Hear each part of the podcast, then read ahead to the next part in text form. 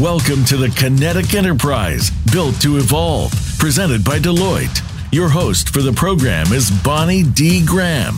This program will help set up your business for the future with topics centered on the four pillars of the Kinetic Enterprise. We'll focus on case studies and leading practices designed to move you to the next level. Now, here is Bonnie D. Graham. Thank you, sir. Welcome, welcome, welcome, welcome. That's a clue that I have four guests today. I have a note for all of you in case you don't know this breaking news.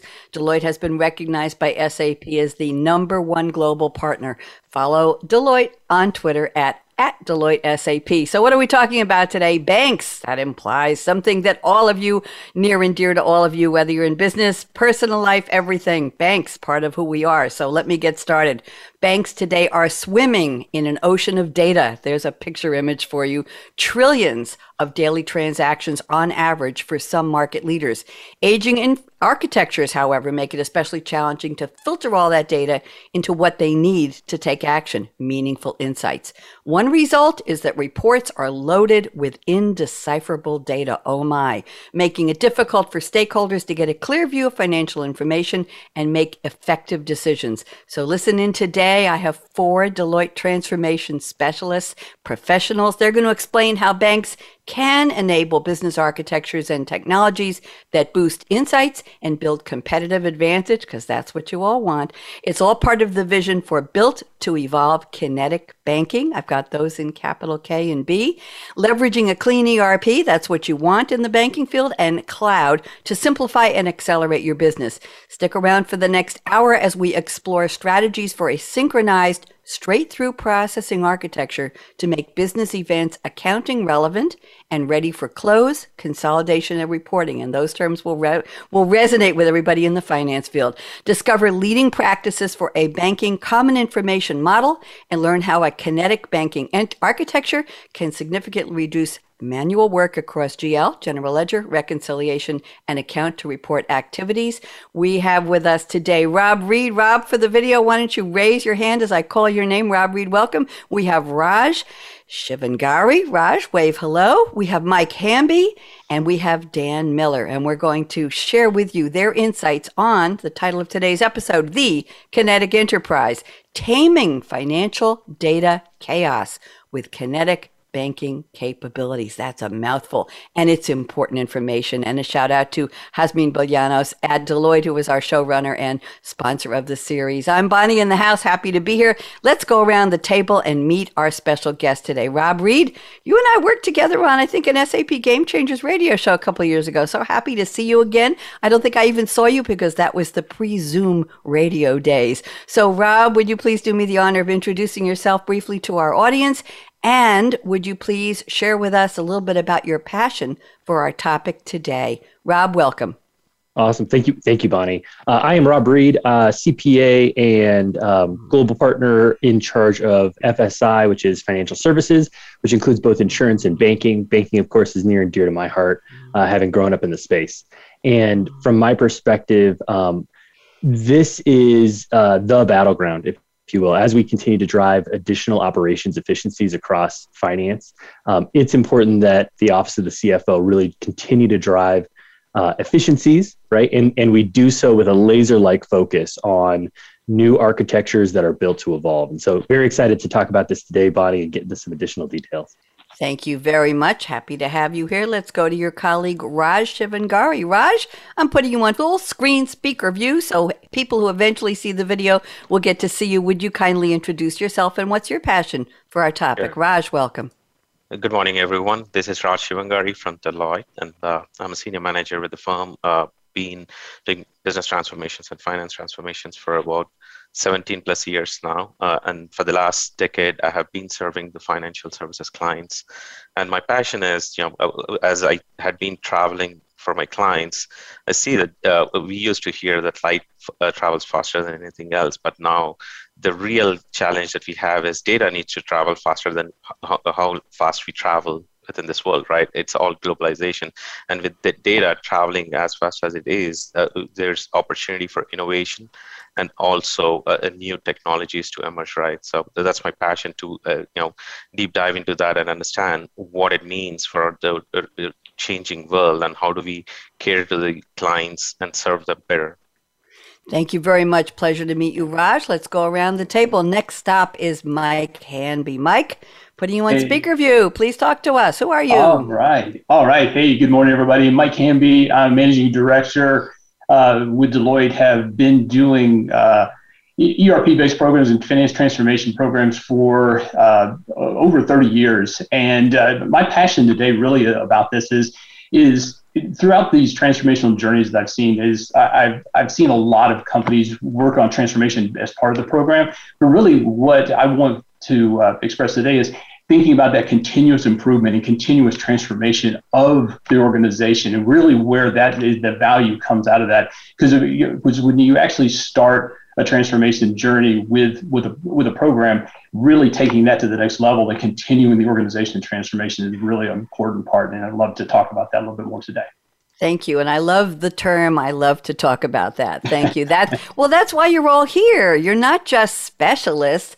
You care about this. This is important to you. It's what you do. You talk to companies about this all the time. And that's why we value your input so much. And let's go to our fourth panelist, Dan Miller. Happy to see you. Dan, would you kindly introduce yourself and why are you here today?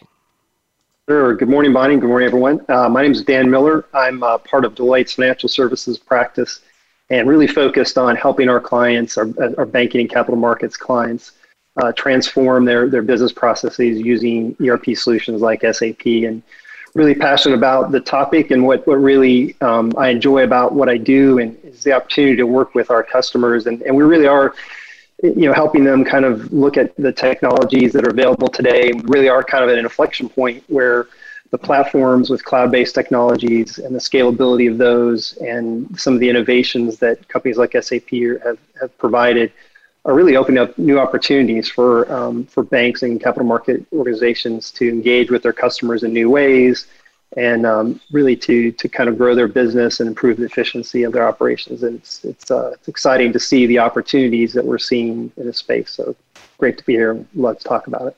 Thank you. And it is exciting to see the opportunities. And that's what we're here to share those excitements and those opportunities based on the knowledge of this very powerful panel. Now is the part of the show where I've asked my guests in advance to send me a quote from a movie or TV fictional character or a song lyric that has absolutely nothing to do with the topic. And they're going to creatively or poetically or philosophically or perhaps comedically tell us how the quote does relate to the topic in their own words. So, Rob Ried, you have really challenged me. You've sent a quote with four, it's a four part dialogue with two characters in a movie. Let me just set this up. Eli Sunday, played by Paul Dano, and Daniel Plainview, played by Daniel Day Lewis. There's a lot of tongue twisters in there already. The movie is There Will Be Blood, 2007 American epic period drama film loosely based on the 1927 novel Oil! exclamation point by Sinclair uh, Upton Sinclair. I was going to say Sinclair Lewis. Upton Sinclair. I got my Sinclairs mixed up. Okay, so here is the dialogue. Eli Sunday is a fiery evangelical leader of a local church, and he says, "If you would just take and Daniel Plainview is a silver miner turned oil man, says, You lose. Eli Sunday, this lease, Daniel. And Daniel continues, Drainage, drainage, Eli, you boy, drain dry. I'm so sorry. Here, if you have a milkshake and I have a milkshake and I have a straw, there it is, that straw. You see? Watch it. Now, my straw reaches across the room and starts to drink your milkshake. I drink your milkshake drink. That's right. How did I, I do, drink Rob? Your milkshake. I think. Did... I think. I think the only thing we missed was Daniel Day Lewis's uh, tenor. I drink your milkshake, Eli. Listen, my um, impersonations only go so far. I'm only paid to read the words, so. yeah, no, no problem, no problem. I, I, one of my favorite quotes, and I, I use it with. Uh, I have three boys. I use it with them at home all the time, right? Uh, and in the and the point the the point of the quote which i which i love is it's it's to me a quote about capitalism. It's a quote about um, uh, two foes sort of uh, fighting together and, and one person having the upper hand because they have better knowledge right? They have better insight of of the geology around them. And they have better backing from the actual uh, small city and town around them. And so the the politics behind it the information that he has uh, helps him to win. And this is just him rubbing it in at the end, frankly, of I drink your milkshake is really I've won, Eli. And then and then it gets a little dark. But um, I drink your milkshake is is a is a great analogy for all things banking, for all things transformation, because it is a race, and it is a race of who has the better influence in the market, who is the person who has the better insights across um, across the industry itself. And I think you're going to hear over and over and over again that data is our oil, right? That we are that we are in fact uh, um, mining and and um, pulling out of the pulling out of our enterprise, if you will. Thank you very much. Love the quote. I did the best I could, but I Daniel Day Lewis tenor, I, am really going to have to practice that one if we ever do this again. So thank you very much. Very creative quote, and I appreciate the explanation. Raj Shivangari has sent us a quote. This is a little easier for me to read. This is from Vance Van, nicknamed Wilder, you all know, played by Ryan Reynolds in National Lampoon's Van Wilder, a 2002, where we're going vintage here, American comedy film. And here is the quote I learned a long time ago that worrying is like a rocking chair. It gives you something to do, but it doesn't get you anywhere. Raj, how'd you find this one? This is a gem. Go ahead.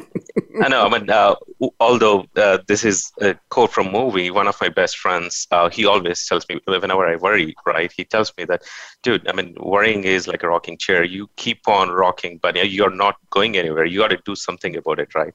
And this very much relates to a lot of our clients, where we see a lot of clients having challenges with data or be any transformation within the organization right there's a lot of worry but you know if you don't take action and if you don't take a step forward you're always rocking and you're in the same position worrying but you got to do something about it so uh, that relates to my day-to-day life. And whenever my friends tell me when I'm, I'm, I'm worried you know i try to think of you know how we have been solving uh, uh, situations for clients. And i'll try to you know put the same scenario for myself. And i'll change things or direction for me. Thank you very much. We'll have to yeah. stop. You know what? You could just put a little motor on the rocking chair, move it around the room so it's not saying, I'm sorry, that was really bad. Thank you for the quote. Very, very interesting. And we haven't had a Van Wilder quote, I don't think, ever in any of my shows. So Raj, you you won that. You won that accolade for you. That's that belongs to you. Mike Hamby has sent us a quote from, oh, one of our favorites, Professor John Keating, played by the late and very fascinating and great Robin Williams. The movie, of course, is Dead Poet Society, 1989. Oh my, American teen drama film. I never understood why they call it a teen drama film. To me, it's it's a very iconic, very important message movie. I don't know. It just happened to have teens in it. That's all. Uh, written by Tom Schulman, directed by Peter Weir, set in 1959 at the fictional elite conservative Vermont boarding school. I'm sure that description is loaded with nuances in, in today's world. Welton Academy. It tells the story of an English teacher very different from anyone any was used to at that point, who inspires his students through his teaching of poetry. And here is the famous line. He says, Carpe, carpe diem, seize the day, boys, make your lives extraordinary. Mike Hamby, let's relate this to our topic, please. Mike, you're up. Yeah, no, absolutely. And, and this, every, every time I think about this quote, it really does remind me is, you know, go out there and do your best every day. And I think really how that relates, you know, to the topic today is our organizations that we work with, they should be driving toward excellence every day. And it is a constant battle and really thinking and rethinking about how they can improve on a day-to-day basis is exactly what they should be should be focused on and remembering that you know it's the organization is not just about static and just continuing to operate. It's getting better and better every day and focusing on that improving data improving processes. Everything that you're that you're doing is not just about making the product that you make but improving your operations on the daily basis. Thank you. And I think these are really words to live by for all of us, Mike, especially coming out of the last year and a half, and we're still not out of the pandemic, which is a, a big wraparound term for us right now. Carpe diem, no matter who you are, where you are, whether you're in business, your private life, seize the day, do something with the day when you have the day to do something with. So I appreciate that quote. Thank you very much. And Dan Miller is waiting so patiently, saying, When is she ever going to get to me? Well, Dan, this is your turn. Dan has sent us an iconic quote from Yoda, voiced and puppeteered by Frank Oz. The movie, of course, Star Wars Episode V, that's five for those of you who didn't go to John Keating School and don't know your Roman numerals. The Empire Strikes Back, 1980 epic space opera film. Yoda, in case you've been literally living under a rock, is a fictional character in the Star Wars universe, a small green humanoid alien who is powerful with the Force and served as Grand Master of the Jedi Order. And here is the quote, and this is another iconic words to live by do or do not. There is no try. Dan, how many parents have tried to instill this in their teenagers? Get up, the rocking chair isn't taking you anywhere, or the stationary bike. Dan, how does this relate to our topic? Go ahead. So true. Words to live by, isn't it? Right. I, and I think you know, for for just thinking about the topic we're talking about here today, and and the clients we work with in this industry, you know, transformation is hard, and especially for banks and, and capital market organizations. You know, they're large, complex organizations. They have um, customers that are very, like us, that are very demanding of the kind of services and capabilities we need.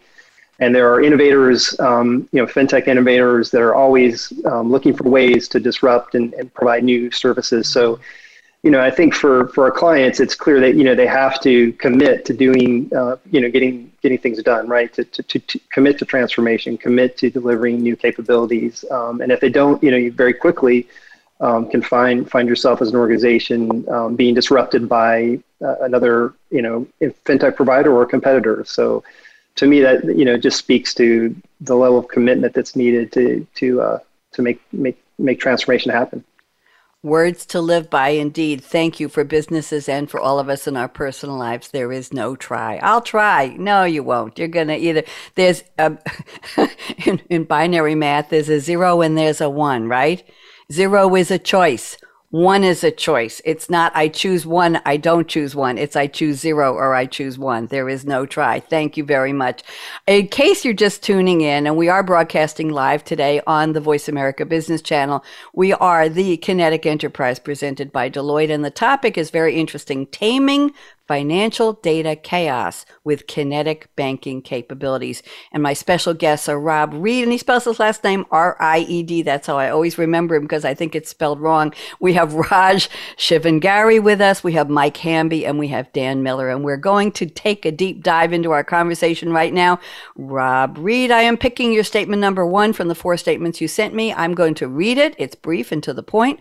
I'm going to ask you to unpack it for about three minutes, and then we will go around the table. I'll ask ask each of your co panelists to agree or disagree, and let's see who dares to disagree with you, Rob. That's the challenge today. Remember, gentlemen, there was no try. So here's what Rob told me before the show data, data, data. Finance transformation is won and lost on our ability to master and control our data. We believe the concept of the common information model, which I mentioned in my opening, is the tie that binds multiple processes and systems together into a well orchestrated ecosystem. Rob Ried, take it over. What are we talking about here? Awesome. Um, from a from an organizational standpoint, right? Uh, it is important that we align and and create what what uh, Deloitte's called an inclusive architecture, right? An architecture that drives capability into the core, right? And leverages edge systems, i.e., maybe a consolidation system, a planning system, maybe an analytics system for additional capabilities. Okay it's important that we have a strong core. It's important that we leverage the edge as well. And what's what's more is um, this concept exists today, but it's not. It doesn't exist in a scalable manner. Uh, banks and financial institutions today have largely leveraged people to scale and and continue to grow. And what we mean by that is we take data from one system, we ingest it, maybe we have a point to point interface but most of the time anymore we're seeing more uh, uh, a very atrophied a very 1999 architecture across banking where there's a lot of hand, you know uh, um, exports and then imports into systems manual in nature.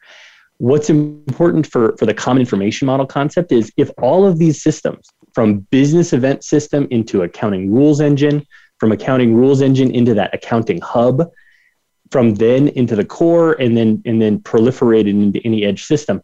If we all run on the same data model okay meaning a legal entity in one system is always a legal entity in the other system or the way that we measure profitability and we have uh, uh, customer vendor product combos in our gl systems it needs to be that same combination of tagging in other systems where relevant.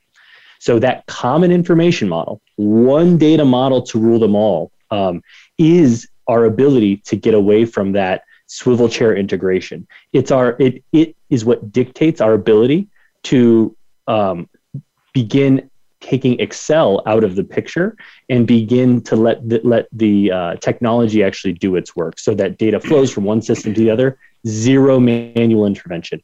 Our goal with the common information model is a touchless process from business event to business outcome and insight. Thank you very much. Shock and amazement for some of the listeners. Take Excel out of the equation. Are people still using? I won't even pontificate on that one. Should have been walking away from that a while ago, but here's your clarion call from Rob. Rob, any quick comment before we go around the table? Excel Excel is the number one data analytics tool across banks today, and we need to fix that. Period.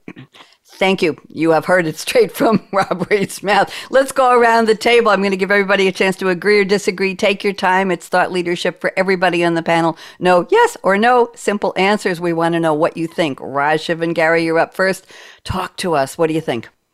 First of all, I dare to disagree with Rob here, right? I cannot disagree because uh, this is something that we see on day-to-day basis with pretty much every client that we go to, right?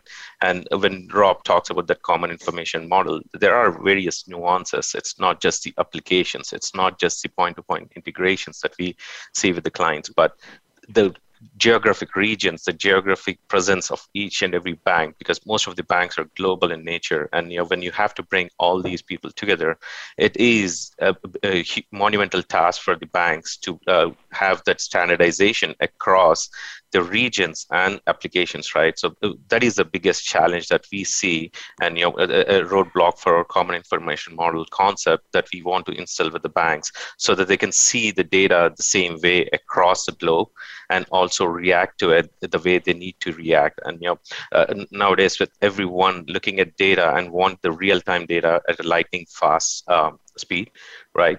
if we have so many nuances uh, attached to the data and if we cannot get to the common information model it becomes uh, so much more you know challenging for the organizations to get to where they need to get to right and that increases their not just their you know technical debt but also the business debt because they'll have to react every time there's something that's going on in one place of the organization.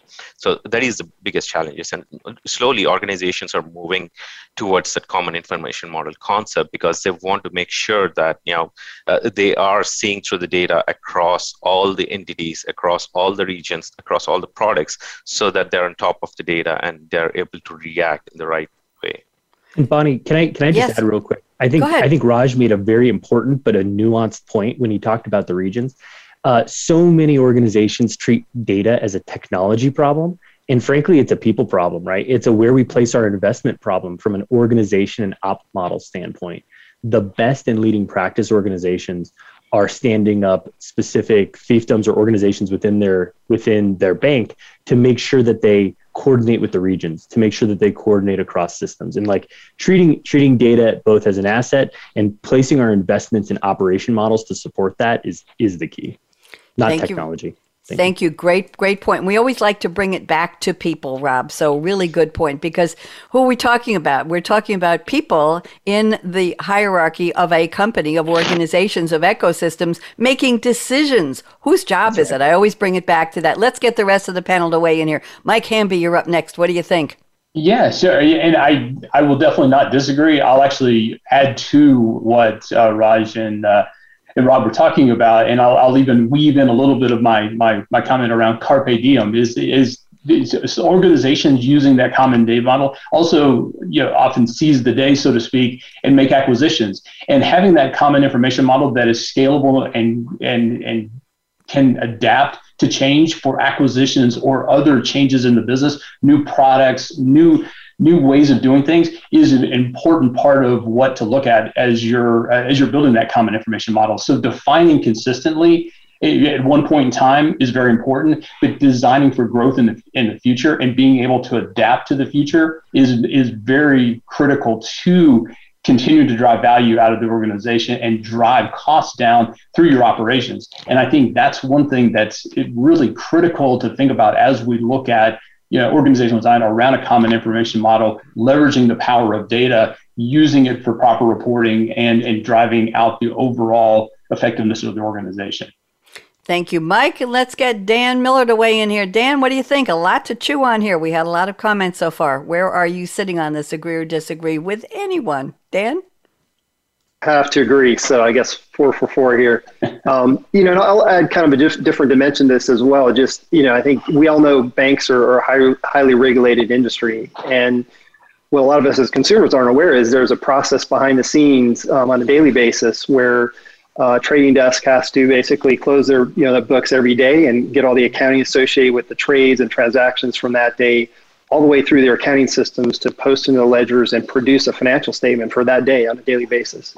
And so if you think about, you know, the data that has to be, you know, flow and the process that has to, you know, all the steps to get to that point to derive the accounting, to do all the calculations that are required uh, by the regulatory agencies to, to assess the risk and, and, and value that, that asset, um, requires a, you know, a consistent common information model from the kind of the front office systems all the way through to the, to the back office and, and banks refer to that as kind of straight through processing and that and the key to that is what both Rob and Raj and Mike, all, we all mentioned it, right, is that kind of common core information model that uh, all the data shares. So the definition of what a product is is consistent. The master data associated with that is consistent as data flows from a front office into a product subledger and, and then all the way through to the financial statements that have to be reported at the end of the day. So again, just another reason why data, especially in this industry, is, is so important. Thank you very much. Rob, because we had such a robust conversation, I'm going to move on because we have a really packed house with four on the panel. So forgive me, I'm going to move to a statement from Raj now. Raj, I'm looking at statement number two. I already put it in the chat for you, and let's go with this one. You say finance organizations have started leveraging the latest modern ERP solutions to design and transform holistically, with process, data, and infrastructure being the driving factors. But here's where I also want you to focus innovation is regularly being delivered, and finance continues to support the changing needs of the business. So, finance moving into a position of, yes, we have something to add, not just a bunch of spreadsheets in the basement. Raj, talk to us. Exactly. And, uh, know, when I wrote the statement right? And you know this is again the change that we are seeing. And you know initially in the traditional ways or conventional ways of erp transformation every organization we're looking at erp transformation as the technology transformation to enable their uh, you know processes within an organization or enabling the latest technology. But now organizations are coming together and leveraging the modern solutions. When i say modern solutions the cloud based solutions or any automated solutions and you know bringing all of the organization coming together. It's not just finance right? Finance tech and other operations coming together and designing a holistic erp solution so that they are not uh, doing things in silos which would again i'll go back to my uh, earlier point. By doing in silos that will increase your business and technical debt. And organizations are avoiding that they are doing a, a much robust and also thoughtful erp uh, deployments or transformations in the organizations. When it comes to innovation, everyone wants to be ahead of uh, you know everyone else in the market, and for that, everyone is thinking smart and leveraging the latest solutions that are available out there, be it automation, be it any SaaS solution platforms that are out there to uh, compete with their comp- competitors, right? So for that, innovation and change is required, and finance is ahead of everyone in thinking about those innovations and challenging in the challenging situations and how do they help their business. And yeah we can throw a couple of examples on how uh, those innovations are helping them. Uh, for example automated controls and risk indicators.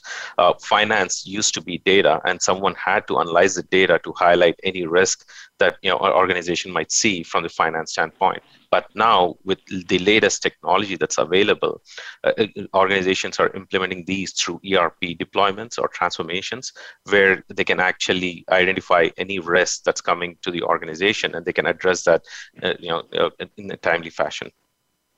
Thank you very much. A lot to talk about here. Mike Hamby, you are virtually sitting right next to Raj at this moment in time, whether you know it or not. So why don't you weigh in, agree or disagree? You can start the roundtable. Go ahead, Mike.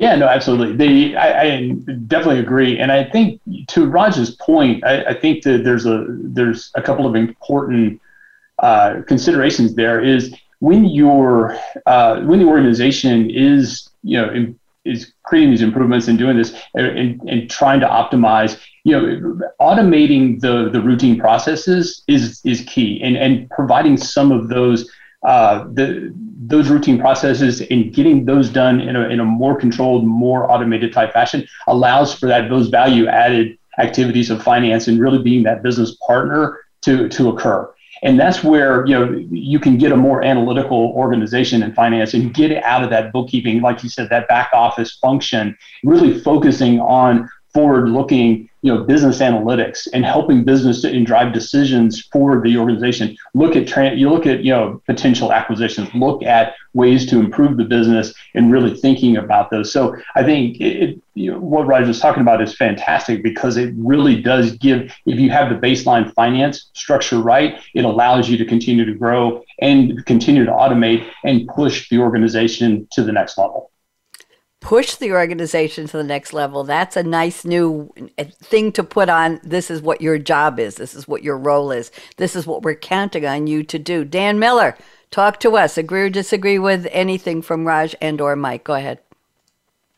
Agree, and I, you know, I think um, I actually worked in finance as a CPA and worked in finance and industry before I um, got into consulting. And one of the reasons I, I you know, got into consulting to begin with, and, and looking at ERP implementations is, you know, I lived it every day, just what we talked about, and what Rob talked about earlier with Excel spreadsheets. And, and you know, we really traditionally in finance, we had to replicate data and spreadmarts or wherever we needed to to analyze it. And we spent, and I, I know as an analyst at the time when I was working in finance, we would spend really the majority of our time um, just getting the data structured in the right way in, in one place and maybe in multiple places and then having to reconcile it because I had it in, you know, the, the same data in 10 places, but just to get different views of it.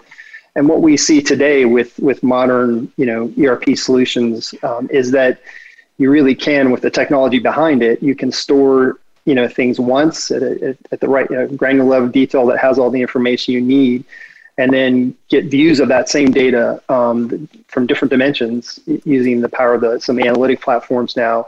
Um, so you don't have to you know recreate data in multiple places reduces the reconciliation effort so that kind of innovation and automation and just having access to, to data in ways that we didn't have before um, really has streamlined the finance organization. It gets back to what Mike was just talking about, which is now I have the data in one place. I don't have to worry about um, you know the, the, the, quality of it and the security of it. I can access it and, and really spend my time analyzing it. And then you've got a whole set of new tools, analytic tools that are, can be kind of embedded in my business process so I can analyze and be more forward thinking, as Mike said, about um, what's coming and, and help really supporting the business and helping them make better decisions uh, as opposed to being more focused on you know making sure I can close the books and, and the transactions behind that so Thank you very much. Really good conversation starter. Let's add Rob Ried's POV in here. Rob, you're going to round out this part of the yeah, of for, the conversation. For the, for the sake of being uh, maybe disagreeable, but only disagreeable because we're not we're not pounding the table hard enough, right, in this area. Uh, finance, for all intents and purposes, is the air traffic control of an organization anymore, and air traffic control is not um, uh, sitting in a back room, uh, receiving commands, and just sort of like jotting things down as to where things go. Air traffic control is taking a proactive uh, capability and making sure that that all the planes land safely where possible, right? And you know, pushing pushing tin quite like quite quite uh, in that way. Um, if we if we uh, compared to a to our given bank or a given finance organization, what that means is we need to take a more active leadership role in working with the different product owners, right? In working with the different uh, upstream processes to really ensure that those upstream processes are um, what I'll call enterprise compliant or even kinetic compliant, for lack of a better term. Um, but it's it's that ability to reach across the aisle, right? Reach further up into the organization to shake hands and ensure that as transactions flow, right, we can air traffic control them and, and put them on a runway and, and, and watch, you know, basically watch that glide path and fully automate it down to the runway. Anything, anything less is a losing proposition. Thank you. And we don't want losing propositions anymore. Raj, I want to thank you for a really good conversation starter. I'm going to move on. I'm watching the clock. I want to make sure everybody gets to lead part of the conversation. So let's go to Mike Hamby. Here's a new look at the topic. Mike's statement number two says regulatory compliance requires increasingly complex reporting requirements. CFOs are looking to support all of their reporting through a flexible, agile tool set. Mike Hamby, tell us more, please.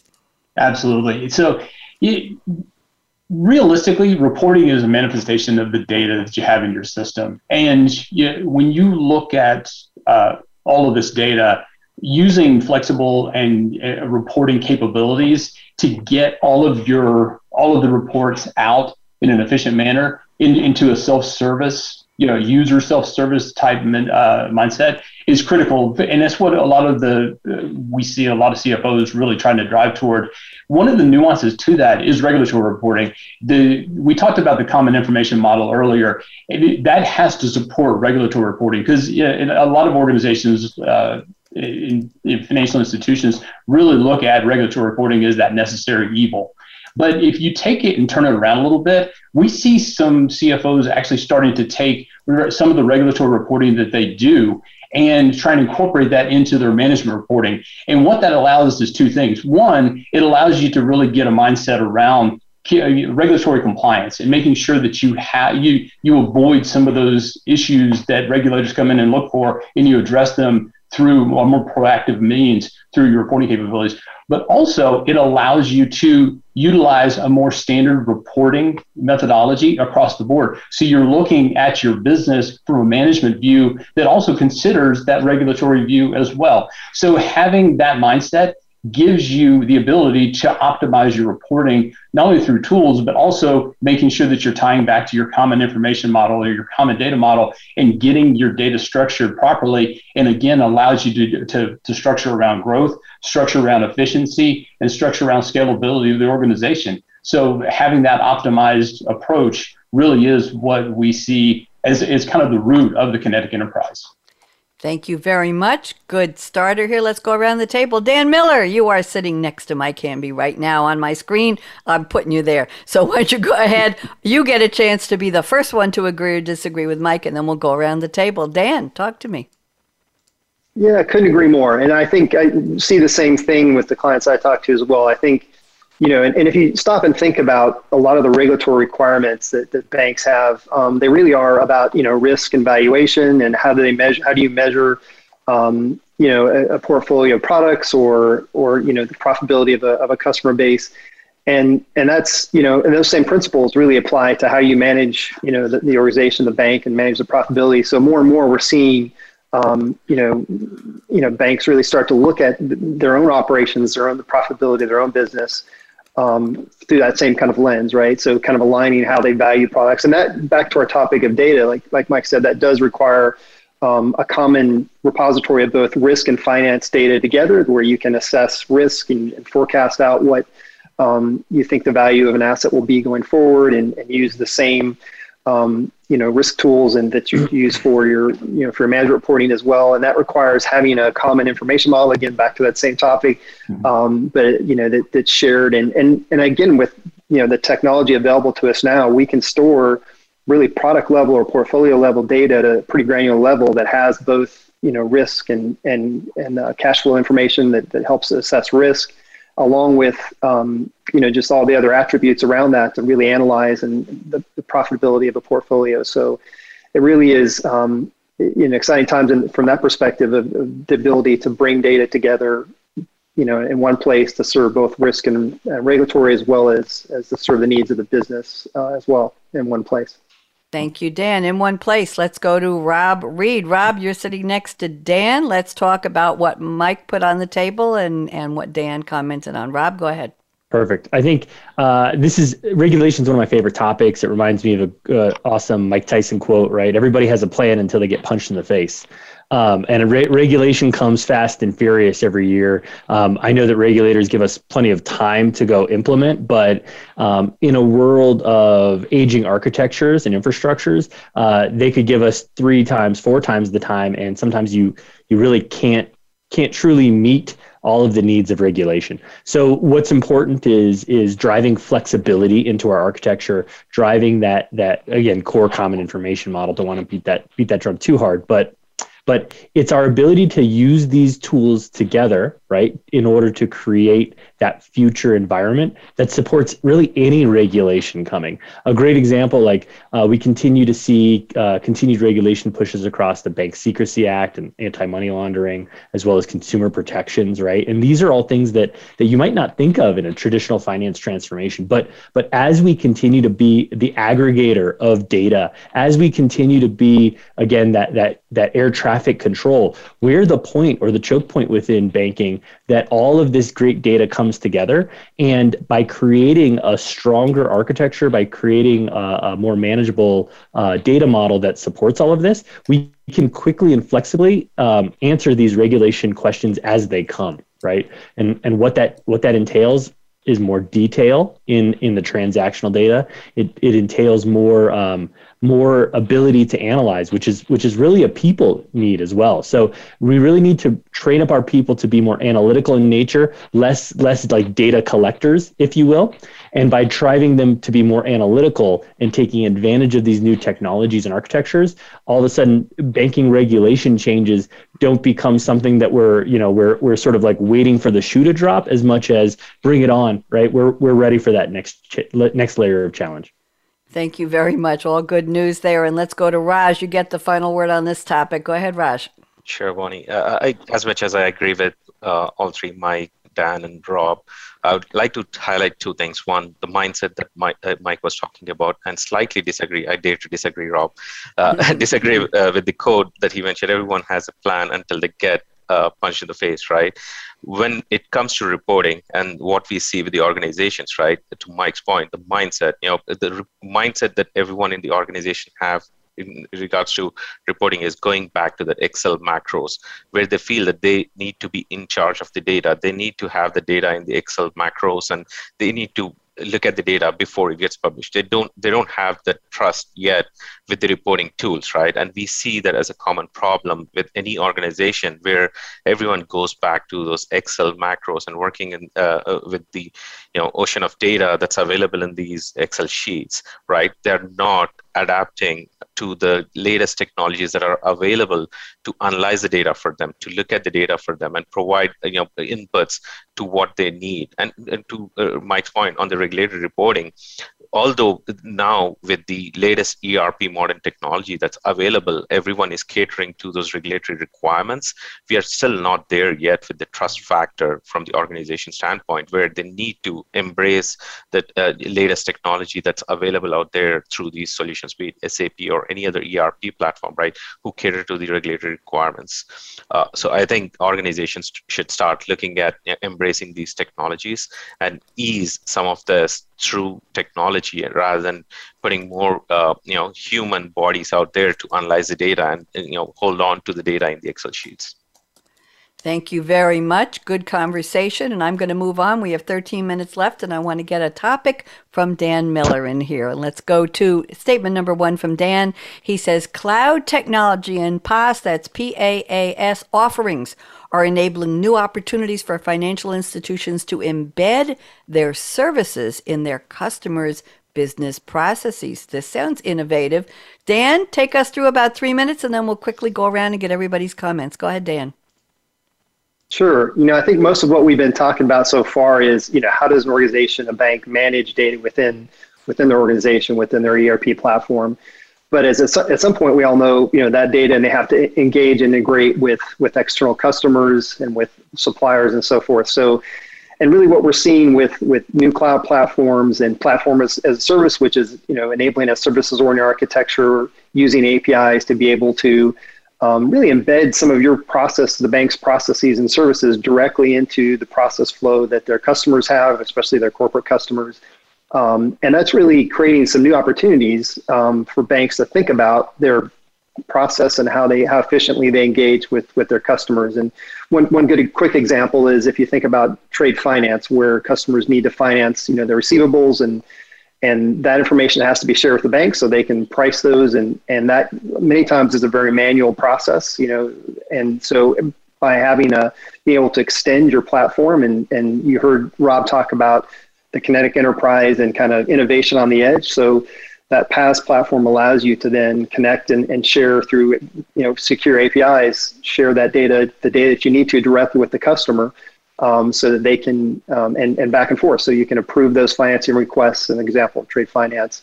Uh, but a lot of other use cases that we're seeing more and more in the industry, whether it be for real-time payments or uh, other ways, you know, treasury services that banks offer, especially to their corporate customers. So it's it's a real opportunity to kind of expand what we call the ecosystem um, uh, that's available to to the banks and customers operate in. Very interesting topic. Thank you. Let's go around the table. Rob Ried, you're up first. Agree or disagree with Mr. Miller? Go ahead. Agree. I, I actually love this topic, and this is something that we don't we don't get to talk enough about because you know we're we're so busy getting our own house in order across most most institutions that that we we forget all of the great opportunity that exists in embedding embedding these microservices um, across across our customers ecosystem. So anywhere from from payment processing et cetera like each one of these presents an opportunity to add tremendous amount of value across the ecosystems of other organizations right? And to reduce operating costs across the two. And what um, what I've found in working with organizations across consumer products, across technology, oil and gas, every one of them wants um, more strategic banking partners. Frankly, they want to reduce their out, outreach and outlay from a banking cost perspective, right? The cost of moving cash, sweeps, et cetera. And these are all things that that um, institutions of tomorrow across banking really need to start beginning to capitalize on because um, very similar to the sort of internal battlefield that we discussed early around creating that common information model, creating that Zen garden of finance um, that is that is sort of well defined and well organized, well managed. Um, if we can help other organizations to get there and set up that same, you know, four-walled Zen garden of banking and cash movements, um, I can tell you that that the first the first organization to unlock that is going to go nose up into the stratosphere from a from a growth perspective, right? Um, all of a sudden they'll be they'll have the you know the the big tech firms of the world, the big CPU firms of the world knocking down their door to say, listen, you're you could be my new one banking partner, as opposed to the multiple partners they have today.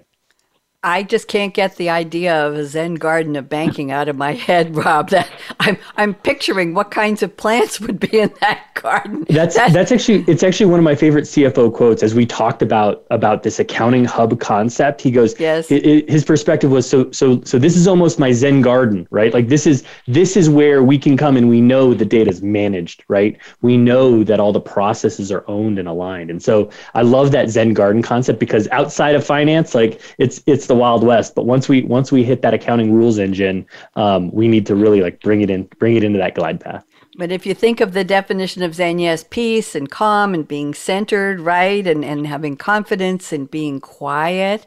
Okay. And then you add the term garden. You've got growth. You've got variety. You've got opportunity. You've got innovation. You have beauty. What a combination. Oh, be still my heart. Let's go around the table. We've got nine minutes left. Let's see now. Sitting next to Rob. Raj, you're up next. Raj, talk to us about what Dan shared and or what Rob commented on. Raj Shivangari, go ahead.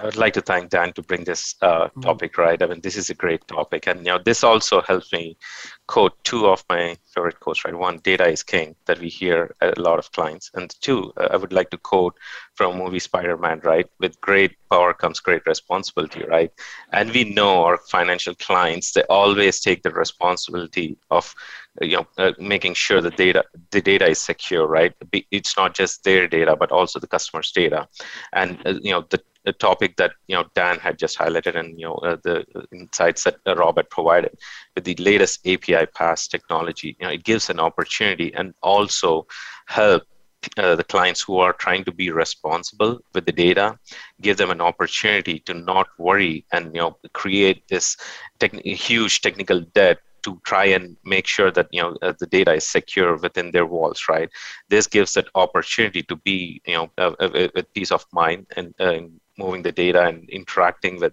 third party businesses or customers right and it's a great uh, platform for any organization to enable this innovative technology within their organization and not ha- try to build technical debt on their side Thank you very much. Mike Hamby, you get the final word on this. And I want everybody to know we will have time for a quick round of crystal ball predictions.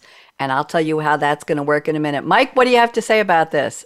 Just, uh, I agree with it. I think I think everybody hit a hit on great points. I think the the the most important kind of summary around that is, like Dan was saying, you know, trade finance and and, and in thinking about some of these consumer product companies that interacting with the financial institutions, it does it, by having these open uh, open platforms of ERP systems.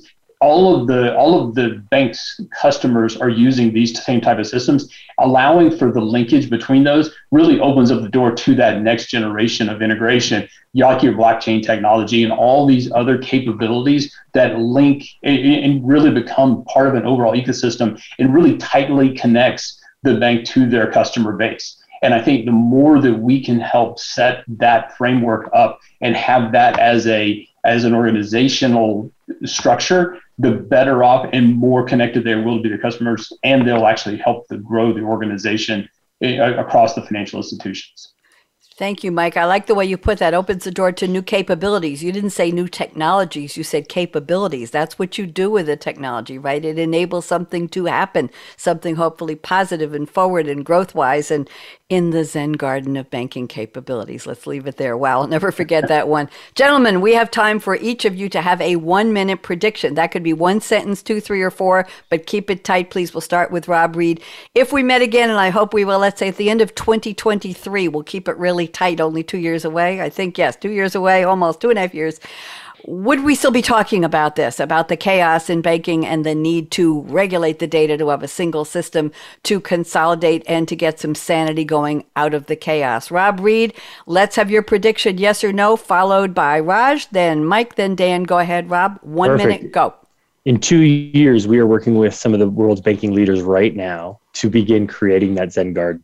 You will begin to see a new a new a new type of banking emerge, one that is one that is nicely controlled and owned from accounting rules engine to consolidations, and you'll start seeing those come online. And uh, banks who have not been driving down this path, right? Or or those who have been a little trepidatious will start to dip their toe in the water. Things tend to move a little slower in banking, but these are programs that move very quickly uh, once we get moving. So we'll, we'll start to see the first benefits coming out um, of of this new kinetic banking world, and very quickly, I think others will will fall into line and get excited. Thank you. One minute from Raj. Next, go ahead, Raj. Sure. I completely agree with Rob there, and you know we will start looking at the benefits. But you know, in two years, I would definitely say that we'll still be talking slightly about the data chaos because not all organizations are as mature as some of the you know spearheading uh, organizations that we are seeing and working with. So we'll still have a little bit of data chaos, but you know we are moving forward. But not Zen yet. Mike Hamby, what do you see in two years? Yeah, I, I agree with you, uh, with Raj. I think the the data is going to continue to grow exponentially, uh, and and there's going to be all ongoing battles to put all of that under control. I think Rob is, is spot on that we we're at the tip of the iceberg. We're already starting to work with some of the the global leaders in banking and, and putting our you know, arms around that. I think it's important that we continue to, to lasso that data and wrangle it as, as much as we can because that's going to be the, the real battle in the future is getting that data under control and keeping it as manageable as possible. Thank you. Dan Miller, final word, one minute. It's all yours. Yeah, I think two years from now, I, agree. I think we'll start to see some real progress, and we're seeing it right now. And, and I, you know, I think there's been for the last 10 years or so, there's been sort of this vision of, of a Zen garden of having finance and risk data in one subledger and be able to analyze that and support regulatory compliance and, and so forth. And and we really are now seeing the technology uh, there to be able to support that vision. And we really are seeing a lot of the, the banks are working with um, seeing the value and, and taking action and, and starting to actually not try but do and actually implement. So I think two years from now, um, we'll really start to see more and more banks, um, you know, adopting and, and, starting on that journey. And and it, um, I think, you know, probably not going to be where they need, want to be at that point, but but well on their way. So. Thank you. And I predict if we meet again to have this topic, instead of calling it taming financial data chaos, we'll be calling it kinetic banking from financial data chaos to banking zen garden. I'd love to love see. It. Hasmin, there you go. We're going to do that. I have a special thank you, of course, to Hasmin Bolianos, our showrunner, our sponsor at Deloitte, also to Natalie Butlin and Maria Rechtenwald behind the scenes. Thank you so much. And we miss Helen Tomasu, who uh, just retired, but she was involved with the show for many years, and we thank her very much. Thank you to my special guest, Rob Ried. Wave your hand. Raj Shivangari, wave goodbye. Mike Hamby, wave goodbye. Dan Miller, I'm Bonnie D. Graham. Thank you also to Aaron Keller, our engineer extraordinaire at Voice America Radio, the business channel. And I will see you next time here on the Kinetic Enterprise, presented by Deloitte. Everybody wave goodbye. Bye bye.